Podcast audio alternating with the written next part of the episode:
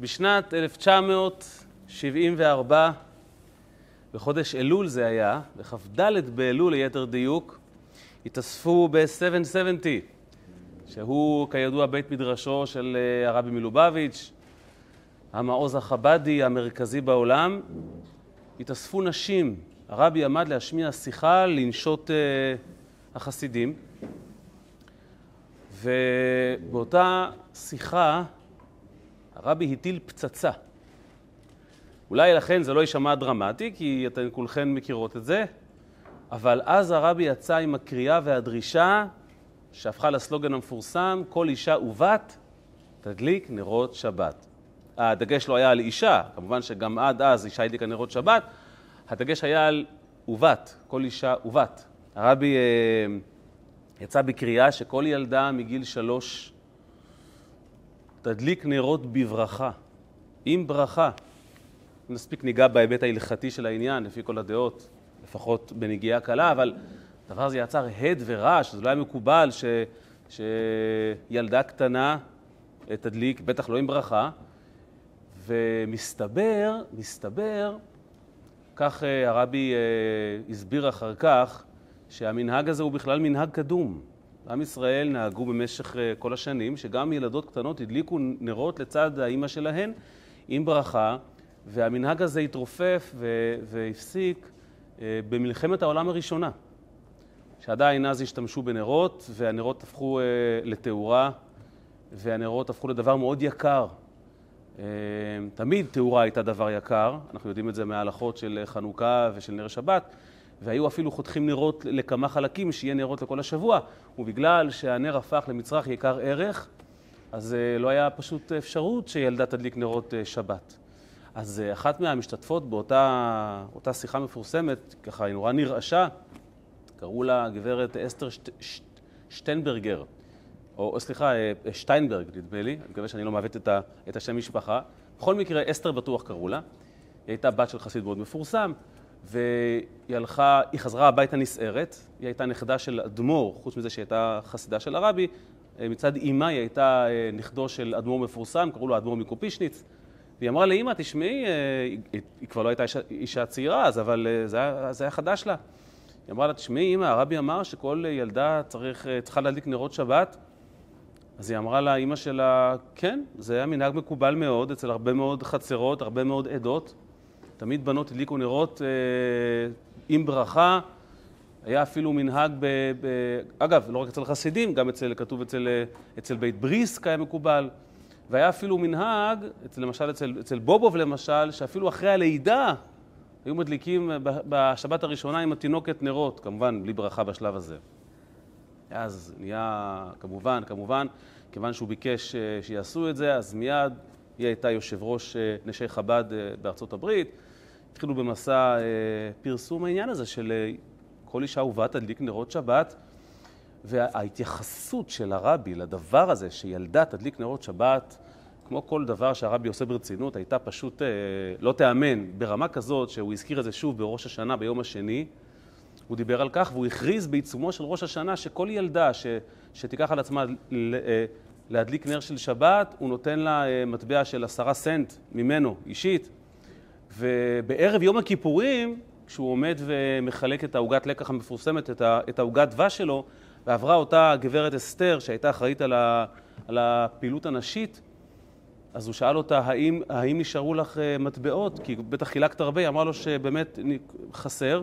הוא הוציא שקים של אה, מאות מאות מטבעות שתחלק. זאת אומרת, הוא היה מונח בערב כיפור ובראש שנה, שכל אישה ובא תדליק נרות שבת, וברמה כזו שכשהם הוציאו אלון, תעמולה, לפרסם בכל ארה"ב על המצווה הגדולה הזו, אז, הוא, אז הרבי התערב ונתן uh, הערות לגבי התמונה שצרפו. הייתה שם בפתיח תמונה של ילדה בוהה בנרות, אז הרבי אמר שזה נראה כאילו היא לא מבינה להחליף. ברמה כזו, של כזו רזולוציה, כל כך היה חשוב לו. וחלפו תשעה חודשים מאז, וב...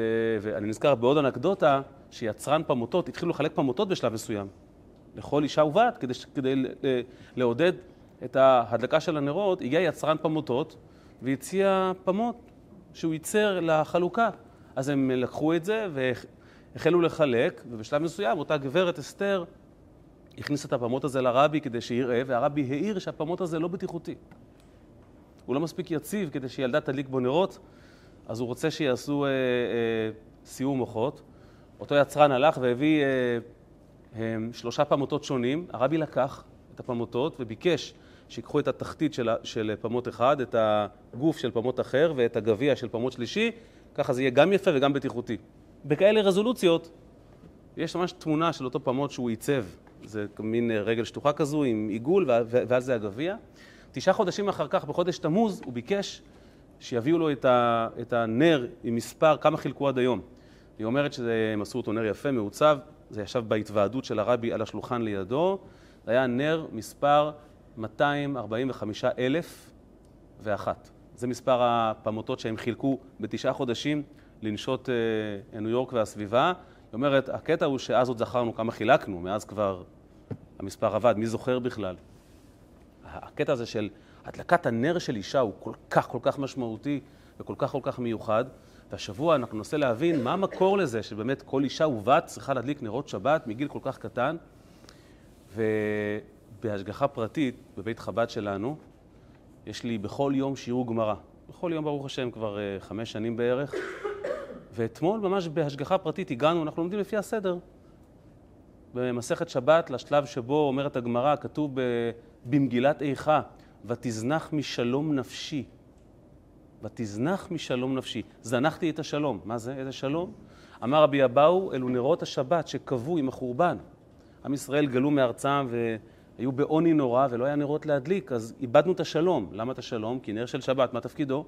לעשות שלום, הרי מדליקים אותו שיהיה בבית אור, וכשיש אור כידוע, יש פחות מריבות בבתים מסוימים. לא, אני צוחק. הכוונה היא שכשיש אור, אז לא, אז לא נכשלים בעץ ואבן, ויש פחות עצבים, והכול ברור ויותר נעים, ואז יש שלום. אז, אז איפה הגיע העניין הזה של, של חשיבות ההדלקה של אישה ובת, ומה זה אומר לנו, בטח בימינו אנחנו. טוב, כדי להבין איפה מתחיל הסיפור הזה של חשיבות הנר, אנחנו צריכים לחזור אחורה אל פרשת השבוע. אנחנו בשיעור פרשת שבוע, זה המוקד. שרה, אמנו הראשונה והמיוחדת כל כך, ותמו צרה בקריית, אה, בקריית ארבע. הזוהר אומר שאברהם הוא הנשמה ושרה היא הגוף. ותמו צרה בקריית ארבע, הגוף מורכב הרי מארבע יסודות, מים, רוח, אש ועפר, והגוף חוזר בחזרה למקורותיו אחרי פטירתו, אז שרה עוזבת את העולם שלנו, ואליעזר, עבד אברהם, יוצא לחפש ממלאת מקום. הוא מגיע עד ביתו של לבן, וזה מקום לא סימפטי לחפש בו אה, אה, כלה ליצחק, אבל אברהם הנחה אותו ששם הוא צריך לחפש. וכולנו מכירים את הסיפור. הוא מגלה אישה מאוד נחמדה, ששונה מכל הסביבה שלה. היא מציעה לו מים, גם לגמלים מציעה, והיא שובה את ליבו, הוא באמת מבין שזו האישה שהקדוש ברוך הוא שלח.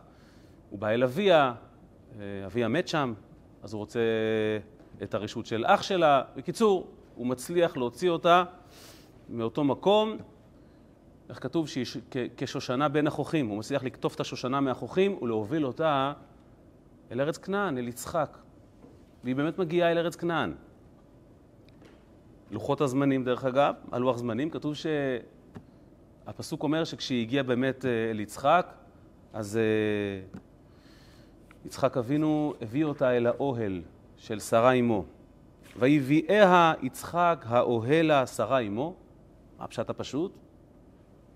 הכניסה לתוך ביתו, נשא אותה לאישה, ויקח את רבקה ותהי לו לאישה, ויאהביה. יצחק אהב את רבקה. וינחם יצחק אחרי אמו, ואז הוא התנחם על פטירת אימא שלו. זה ככה מאוד מעניין. אה, רש"י אומר שמכאן לומדים, ש, ש, שפה אנחנו רואים שכל זמן שאימו של אדם קיימת, כרוך הוא אחריה. אדם כרוך אחרי אימא שלו. זה טבעי. ומשמתה הוא מתנחם באשתו. כשאין לו אימא, אז איזה מזל שיש לו אישה. זה מסביר הרבה הרבה מהתסבוכים בין כלה לחמות, כן? אבל זה נושא לשיעור אחר. בכל מקרה, אז יצחק מביא את uh, רבקה אל האוהל של שרה. בסדר, פסוק נהדר, פסוק מרגש. דרך אגב, כתוב שיצחק לא ידע שאמו נפטרה עד אותו יום, כי בעצם, בעצם, שרה נפטרה כשהוא היה בעקידה עקוד על המזבח, וכתוב שהוא לא שב מהעקידה הביתה, הוא עלה לגן עדן. הוא היה שלוש שנים בגן עדן. ורק כשרבקה הגיעה והוא ירד מגן עדן לקבל אותה, כמו כל חתן שיורד מגן עדן, לקבל את כלתו, רק אז הוא באמת נודע לו שאימו נפטרה. ואז הוא באמת התנחם אחריה. בסדר גמור, עד כאן הכל מובן. אבל אז אנחנו מסתכלים ברש"י, כי אנחנו תמיד מסתכלים ברש"י, כי רש"י תמיד הוא, ה... אמרנו, השוטר תנועה של הפסוקים. מסתבר שבפסוק הזה טמון יותר מאשר סתם להביא את רבקה אל האוהל. תראו מה אומר רש"י: האוהל עשרה עמו, ויביאה האוהלה ונעשה דוגמת שרה עמו. היא נכנסה לאוהל, והיא נהייתה כמו שרה. במה זה בא לידי ביטוי? כל זמן ששרה קיימת היה נר דלוק מערב שבת לערב שבת. וברכה מצויה בעיסה וענן קשור על האוהל, ומשמתה פסקו, וכשבת רבקה חזרו. הוא מציין בראשית רבה. זאת אומרת, זה לא סתם כניסה לאוהל, שלום אוהל. יש כאן אירוע דרמטי. המופתים והניסים ששרה הביאה איתה, כל הערך הסגולי שלה, חזרו. זאת אומרת, הם נעלמו כששרה נפטרה וחזרו עם בואה של רבקה. טוב, זה באמת דבר מיוחד מאוד. אבל אנחנו כבר יודעים הרי שרש"י תמיד נצמד לפשט. תמיד תמיד רש"י נצמד לפשט של המילים. אתם ראיתם כאן בפסוק, ויביאה יצחק האוהל עשרה עמו, משהו על נר, משהו על עיסה, ראיתם איזה רמז כלשהו? לא ראינו שום דבר. איך רש"י הגיע לכל הדרמה הזו. נכון שהמדרש מדבר על זה, אבל רש"י הרי לא, לא, עניינו להביא מדרשים ואגדות. רש"י נצמד לפשט כדי שתוכל לקרוא את הפסוקים בצורה פשוטה וקלה. איך רש"י הגיע לעניין הזה? את השאלה הזו שואלים פרשני רש"י. למשל, המהר"ל מפראג. דיברנו בעבר שהספר הראשון של המהר"ל מפראג היה גור אריה, כך הוא קרא לו, כי שמו היה אריה. אז גור אריה, שהוא פירושים על רש"י על התורה, הספר הראשון שלו הוא הוציא בגיל 66. יש תקווה לכולנו. הוא שואל, איך, איך, איך אתה רש"י הגעת להסבר הזה? איפה ראית נר? איפה ראית עיסה? ועוד כמה מפרשים שואלים. ואז הם אומרים דבר מעניין. באמת רש"י קרא את הפסוק הזה, והוא אומר, תשמע, אם, אם מה שהפסוק רוצה לומר לי, שיצחק הביא את רבקה הביתה, פשוט אז אפשר לכתוב. ויביאיה יצחק לאוהל שרה. מה זה האוהלה שרה עמו? מה זה האוהלה? מין מילה כזו אה, חריגה, יש פה איזה ביטוי מיוחד למשהו. מזה הם למדו דבר מאוד מעניין, שרש"י בעצם למד שהפסוק הזה מחולק לשני חלקים. ויביאה האוהלה, הוא הביא אותה לאוהל, ושרה עמו. והיא נכנסה לתפקיד שרה עמו. יש פה את האוהל, ושם היה את הסיפור של הנר והעיסה וכל הדברים האלה, ובכך היא נבחנה כדי להיות שרה עמו. בסדר גמור. אז כבר רואים שמשהו כאן בפסוק עם רש"י, יש פה התרחשות. תראו, מדהים איך כל פסוק בתורה, כל כך הרבה מפרשים דנים בו ומדברים עליו. אם תפתחו את המפרשים, רמב"ן, תרגום יונתן בן עוזיאל, הם לא מביאים שהיו פה שלושה ניסים. הרמב"ן אומר, הייתה ברכה בעיסה. זהו, מספיק. היא נבחנה בסוף, מה שנקרא, במטבח. האם יש ברכה או אין ברכה? הוא לא מוסיף את הנר ולא מוסיף את הענן. התרגום מדבר על הנר שדלק. רש"י מביא את שלוש הפירושים, ענן ונר ועיסה. למה? למה זה דחוף? אולי בגלל שרש"י פשוט עשה העתק הדבק מהמדרש, אבל אם תפתחו את המדרש, תגלו שהמדרש מביא עוד סגולות. למשל, שדלתה פתוחה לכל אחד, וזה רש"י לא מביא. אז הרש"י של רש"י, שזה הרבי, הוא טוען שלרש"י הייתה פה הסתכלות אחרת לחלוטין על הפסוק, כי באמת אחרת זה לא מיושב, למה לפרט כל כך? רש"י למד שזה לא רק האוהל השרה עמו, זה לא רק שיש פה את האוהל ואת שרה, כמו שאמרו אה, פרשנים בצדק רב. יש כאן משהו הרבה הרבה יותר עמוק. מסתבר שיצחק עשה לרבקה אודישן. רבקה הייתה אישה מיוחדת, זה ברור לגמרי. אבל לא מספיק להיות מיוחד כשאתה עומד להיכנס לנעליה של שרה. שרה זה לא סתם אישה. שרה זו האימא של העם היהודי. יצחק רצה לוודא שרבקה מתאימה לתפקיד. בצדקנותה, בקדושתה, בגישה שלה. מהי אישה יהודייה? כשעומדים לבחור שידוך, מה התכונות הנצרכות שאישה ממלאת את התפקיד של שרה, אימנו? איך, איך בוחנים את זה? ורש"י ראה בפסוק הזה את ההכנה לחתונה. תראו, ויביאיה יצחק האוהלה שרה עמו. זה המבחן שהוא עשה לה. אחרי שהיא עמדה בו, ויקח את רבקה ותהי לו לאישה. כך רש"י למד את הפסוק, לפי הנקודת מבט של הרבי. מה המבחן? המבחן הוא בסיכום שלושה מילים, האוהלה, שרה ואימו. במה אישה נבחנת? כמובן, אישה במובן היהודי, כן? במובן של בית יהודי. כל אישה מושלמת, אין ספק. אבל במובן של למלא את התפקיד של, של, של, של להיות מחליפתה של שרה אימנו. האוהלה. מה זה האוהלה? מה זה המילה הזאת? האוהלה. טוב, אתן בטח זוכרות שבפרשה הקודמת, כשאברהם מוביל את יצחק לעקידה, איך הוא זיהה את ההר שבו אמורה להיות העקידה? כי הרי הוא אמר לו, על אחד הערים אשר אומר אליך. אז הוא פשוט הלך. או... כתוב שאברהם אבינו הולך ותר אחרי ההר הרלוונטי, ואז כתוב שהוא ראה הר מיוחד,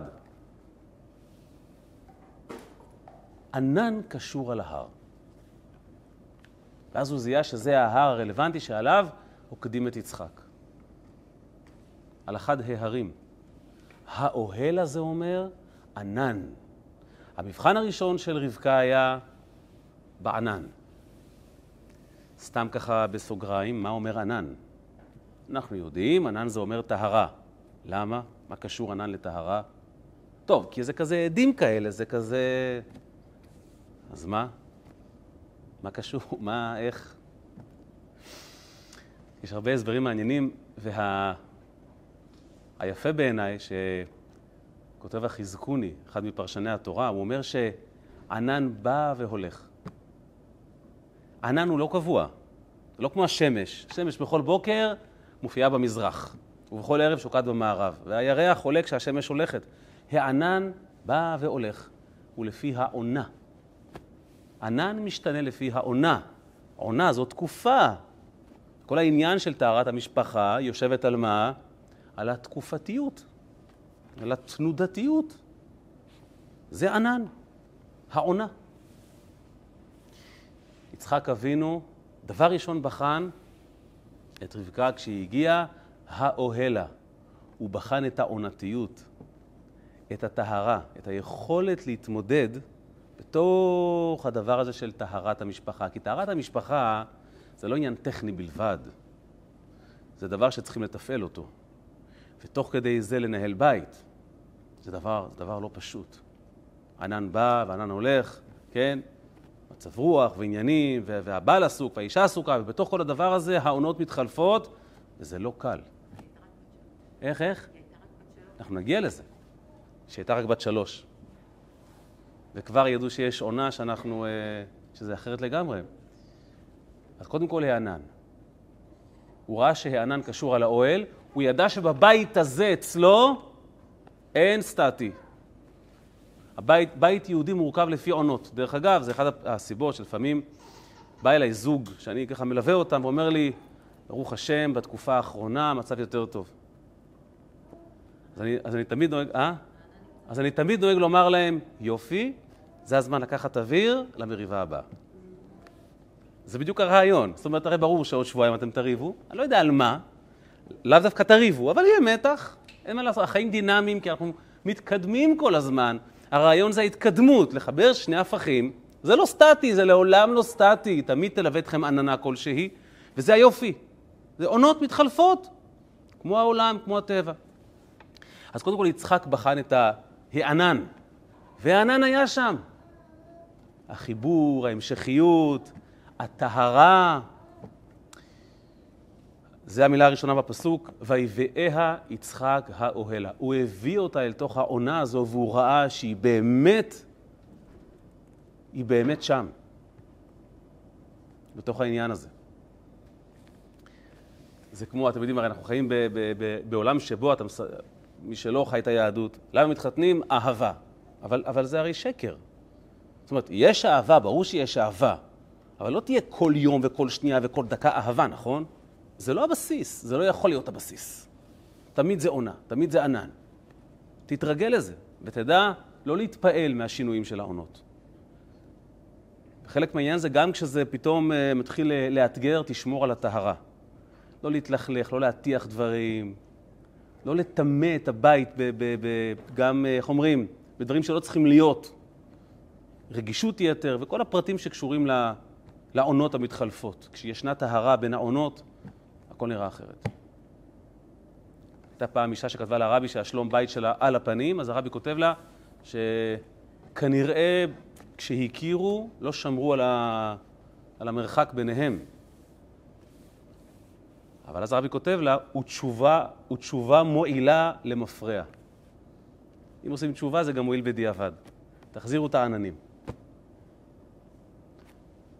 שמש, עננים, ירח, זוגיות.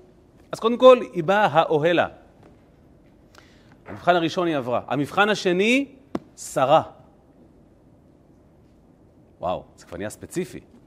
במה נבחנה רבקה שקשור לשם שרה? דבר מאוד מעניין. מה היה הספציאליטה של שרה? האישי שלה, שהיא לא הרשתה לאף אדם לגעת בו. האפייה. איך אנחנו יודעים? כי כשאברהם הביא את האורחים, הוא הרי רץ בעצמו אל הבקר, נכון? הוא רצה לחבב את המצווה, הוא לא שלח שלוחים, הלך, הביא שלושה אה, עגלים לעשות לשונות בחרדל. אני תמיד תוהה, אגב, מה הוא עשה עם כל יתר העגל, אבל כנראה כל השבוע הוא הקפיא. אבל בכל מקרה, לשונות בחרדל, טוב, אז הוא רוצה את המצווה, ואז הוא אומר לשרה, ו, אה, ויאמר אל שרה מהרי, שלוש שאים קמח סולת לושי ועשי עוגות. למה אתה מפעיל אותה? אתה כבר רוצה, אתה כבר בשוונג. התשובה היא, שרה לא נתנה לאף אחד לגעת בעיסה. למטבח שלה אף אחד לא נכנס. לאפייה שלה אף אחד לא נכנס. ולכן הייתה ברכה בעיסה. היא הקפידה שהאפייה תיעשה בטהרה, כמו שרק אישה יודעת. אפייה זה דבר מדויק. בניגוד אגב, לא שאני מבין גדול, אבל אם קראתי, בניגוד לבישול, לקולינריה, קונדטוריה זה דבר מאוד מדויק. כן? אני רואה פה הנהונים מכל קצוות ה... כולם פה פעם ראו בעל מנסה לאפות. בקיצור. אתה קצת מגזים עם, ה... עם השמרים, אתה קצת מפחית ב... בסוכר. ז... לא, אל תגידי ככה, כל הנשים יודעות. אז אתה כבר, העוגה כבר, בוא נאמר ככה, המסע לכך שעוגת הגבינה לא תרד בסוף האפייה. מי לא מכיר את, הציפייה, נכון? עם הסנטימטרים שבודקים שהיא לא תרד, ובטח שלא תרד פחות ממה שהעוגה של החמות יורדת. אפייה זה עניין מאוד מדויק. ואצל זרה כמובן זה לא היה רק הטעם, זה היה הטהרה של העיסה, הפרשת החלה. ובאמת כתוב שם שהיא באמת פרסה נידה באותו יום, ולכן בסוף היא לא הביאה את הלחם. זאת אומרת, היה, אף אחד לא נגע לה בעיסה. ולכן הייתה ברכה בעיסה. אגב, מה זה ברכה? תמיד הייתי, מה, מה זה ברכה? שעשתה לנו נורא טעים? אז מצאתי רש"י על, על, על הגמרא, שאומר במקום אחר לגמרי, שמה זה ברכה בעיסה, הוא אומר, שאתה שם שני, אה, שני עיגולים של בצק והם טופחים כל כך עד שהם נוגעים אחד בשני, אפילו שהם רחוקים. זאת אומרת, זה ממש ככה התווסף מעצמו, כמו עוגת הגבינה שרק צומחת ולא יורדת. שרה, זה אומר ההתעסקות עם הבית בטהרה. לא רק השמירה על, ה... על ההוואי, על העננה, על העונה. ההתעסקות הפשוטה עם הבית בגישה נכונה, בגישה מדויקת, בהבנה מה עיקר, מה טפל. כשעושים את זה ככה, יש ברכה. אז קצת הסלון מבולגן, לא נורא, לא קרה שום דבר. זה לא עוגת גבינה. המפלס של הכביסות ירד לאט-לאט. הכל בסדר. הברכה שורה כשיודעים להתעסק עם הדברים האלה בצורה התבונית והנכונה. והמבחן השלישי של רבקה היה אמו. אמרנו, האוהלה שרה אמו. מה זה אמו? כאן הרבי נותן משפט כזה, מה, אתה לא מבין מה זה אמו? כל ילד יודע שכשאתה אומר אימא יהודייה, מה מיד ה vision שאתה רואה מול העיניים? ומה? אה? אימא מדליקה נרות שבת. כאילו, מה, יש לך סבבה, אימא מה? אימא שמה שרשרת? אימא מדליקה נרות שבת. זאת החוויה של כל ילד יהודי.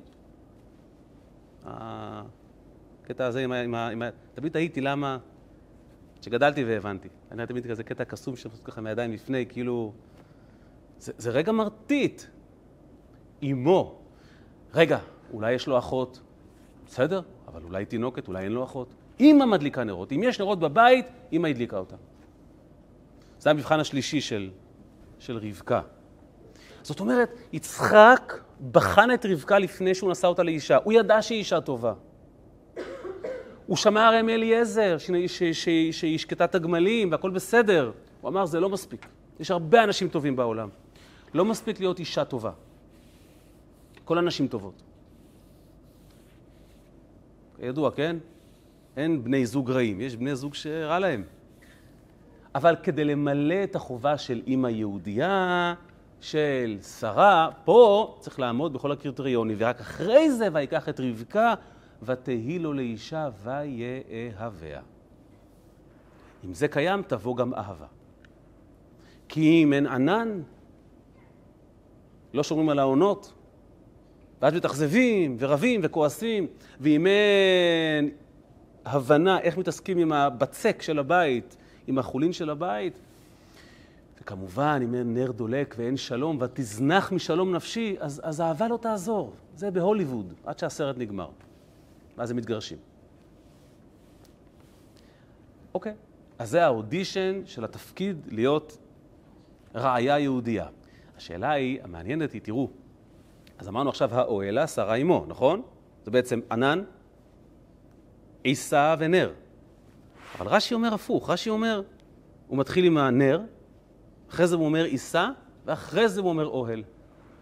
למה הוא משנה? למה אתה לא זורם עם הפסוק? רש"י הרי הוא פשטן קלאסי. איי, איזה מתיקות. רש"י אומר, תגיד לי, אתה חושב שאישה פתאום נוצרת משום מקום? אתה פתאום מצפה שאישה פתאום, פתאום אה, תדע להתעסק עם העיסה? מאיפה היא בדיוק תלמד את הדבר הזה? נכון שזה האודישן שעשה יצחק לרבקה. באמת רבקה הגיעה מבית לבן, אבל זה לא מגיע משום מקום. רש"י בכוונה שינה את הסדר, כי רש"י מדבר על הסדר ש, של חינוך הילדה להיות ראיה.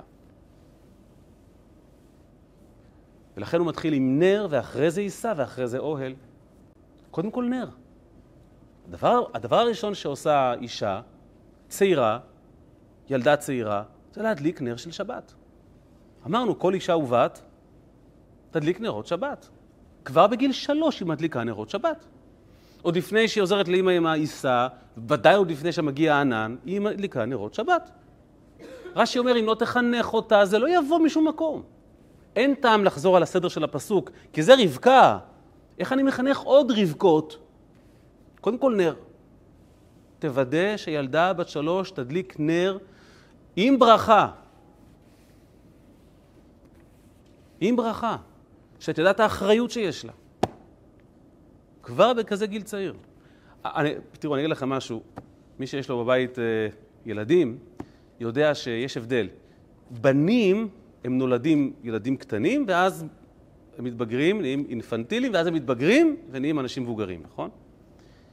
אישה נולדת כמו שהיא. כבר בגיל חמש היא אישה. בגיל שלוש היא אישה. הן לא משתנות. בגיל חמש היא כבר מחנכת את אבא שלה. אבא, ככה לא עושים. היא כבר תופסת פיקוד. היא כבר אומרת לך מה כן, מה אסור, מה מותר, מה נראה לה. אה, היא נולדת עם כל היכולות מיד. זה דבר מדהים. זה באמת פלא. והדוגמה האהובה עליי זה המשחקים. בן משחק ב...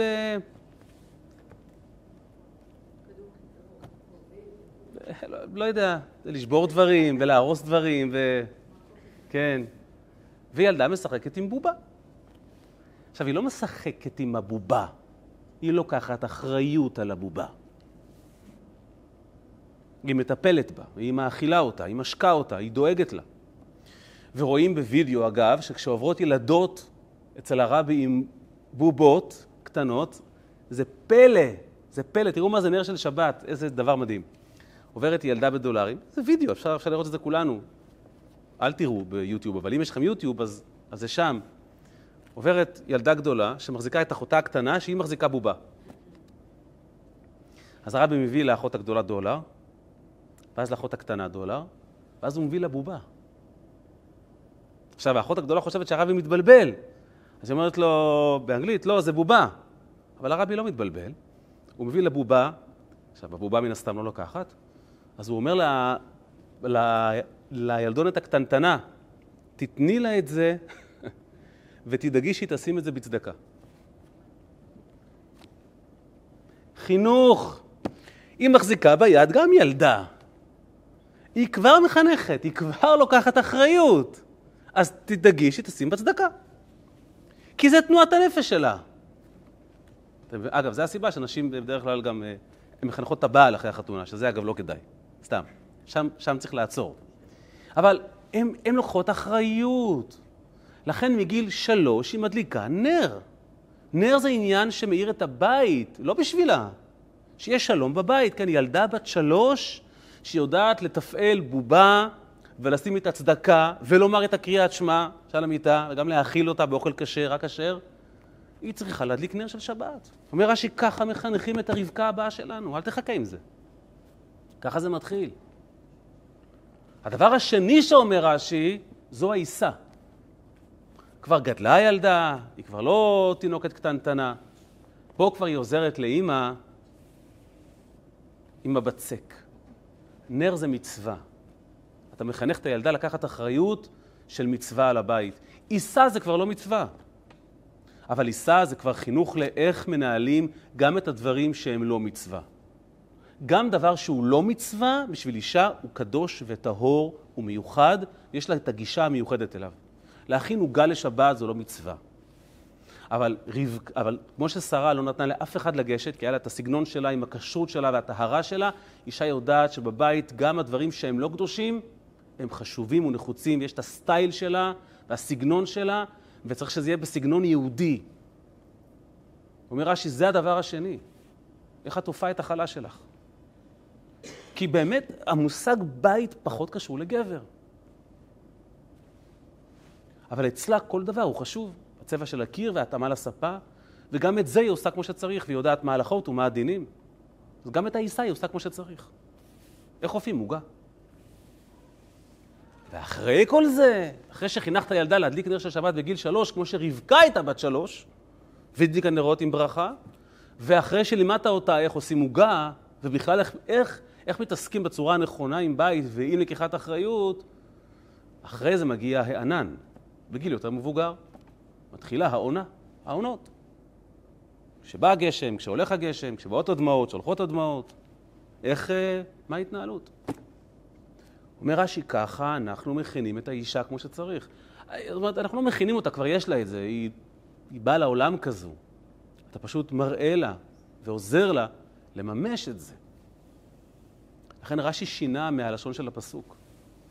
ובאמת, באמת, זה מה שאומרים המפרשים, שהנר והעיסה והאוהל, זה באמת, זה אלו באמת המצוות של האישה, ושם זה רמוז.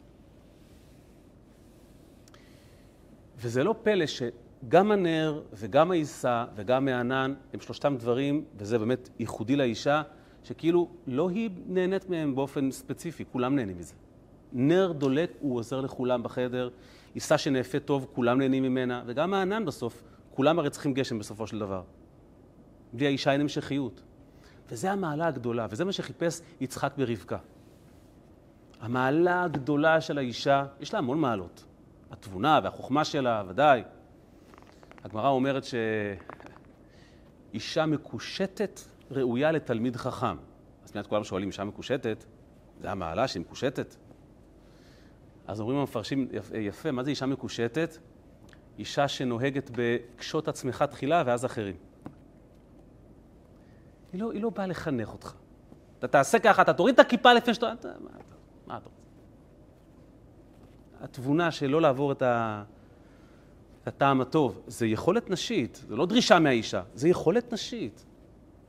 לדרוש מהשני מה שאתה חושב שהוא מסוגל לעשות, מה שאתה חושב שאתה מסוגל לעשות. אישה מקושטת זו אישה, הסיבה שהיא מקושטת בגשמיות, כי היא יודעת לקשוט עצמה לפני שהיא קושטת אחרים, לפני שהיא קושרת אחרים.